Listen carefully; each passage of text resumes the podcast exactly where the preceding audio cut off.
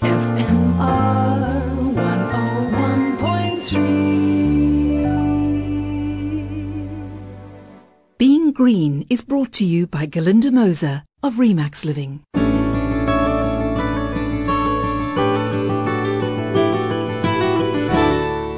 Hello, I'm Glynis Crook. Welcome to Being Green. I read an amazing story some time back about an early childhood development centre in the township of Delft that was being built entirely from natural materials.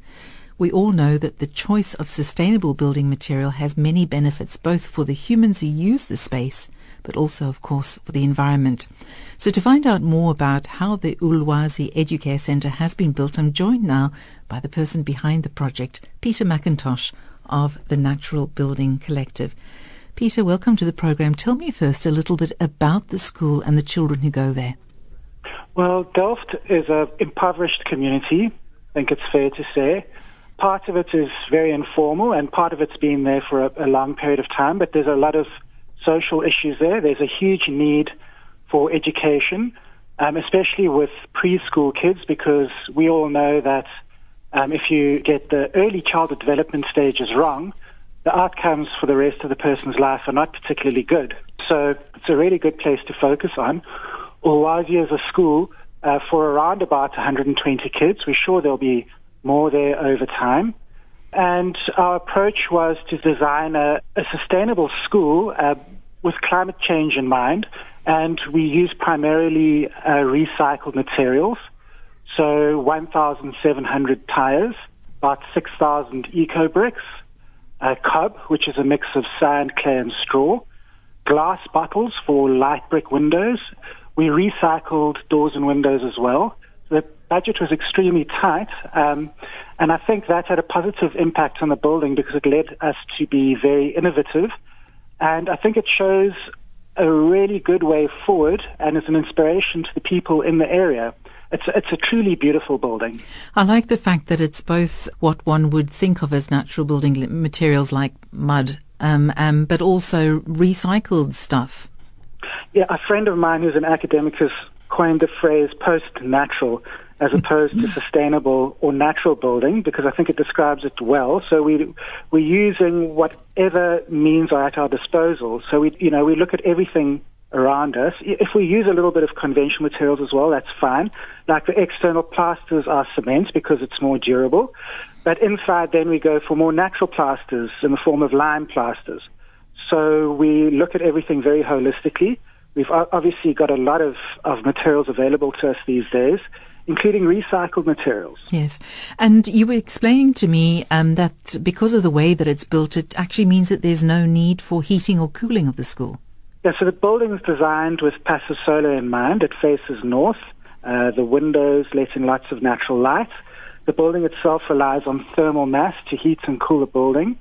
Um, so it, it, should require very little heating and cooling. In fact, none at all, because 120 little bodies in that school are going to warm it up nicely, and the thick walls are going to soak up the heat during summer. So it's going to keep the building nice and cool.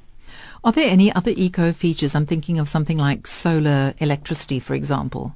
Well, firstly, our budget didn't cater towards that. But what we are going to do is put up rain tanks, have gardens. So we're going to do what we can. But from a technology point of view, we went very low tech because I think that suits the environment. Yeah, I, I mean, I think putting up solar is just risky in that area. It's going to. Yeah. yeah. Uh, do you think that using these natural products and also all this recycled stuff has had some sort of influence on the philosophy or the attitude towards the environment by teachers and children at the school? Absolutely, and not just teachers and children, it's everybody that views the building. So we have a lot of interest, and everybody that sees that building is amazed, not least the people that live in the area. In fact, when you approach the building, there's actually a whole lot of people just standing outside watching what's going on, which is fantastic. so, so there's a lot of interest.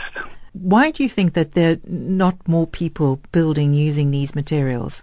Well, I think the examples aren't really there for people to see. So that's one of my goals is to build buildings that are somewhat more in the public eye. Also, the technology, although it's been around for a long period of time, is kind of new. So we need to be able to demonstrate that these buildings are durable, that they are cost effective, that they are beautiful and inspiring places. So I think it's fair to say we have to build the examples first, and that's what makes these buildings so important. I mean, we also do all the engineering behind the buildings and get them passed through council, so it's a lot easier for other people to follow. Sounds like it is a truly wonderful building. I'll have to go and visit it sometime. And what a lovely place for children to be able to learn in. That was Peter McIntosh of the Natural Building Collective, who also runs an accredited natural building course that trains people in the industry about this form of building. And that's it for this week. From me, Glynis Crook, take care and goodbye. Being Green was brought to you by Galinda Moser of Remax Living. Ask not what your community can do for you Ask what you can do for your community.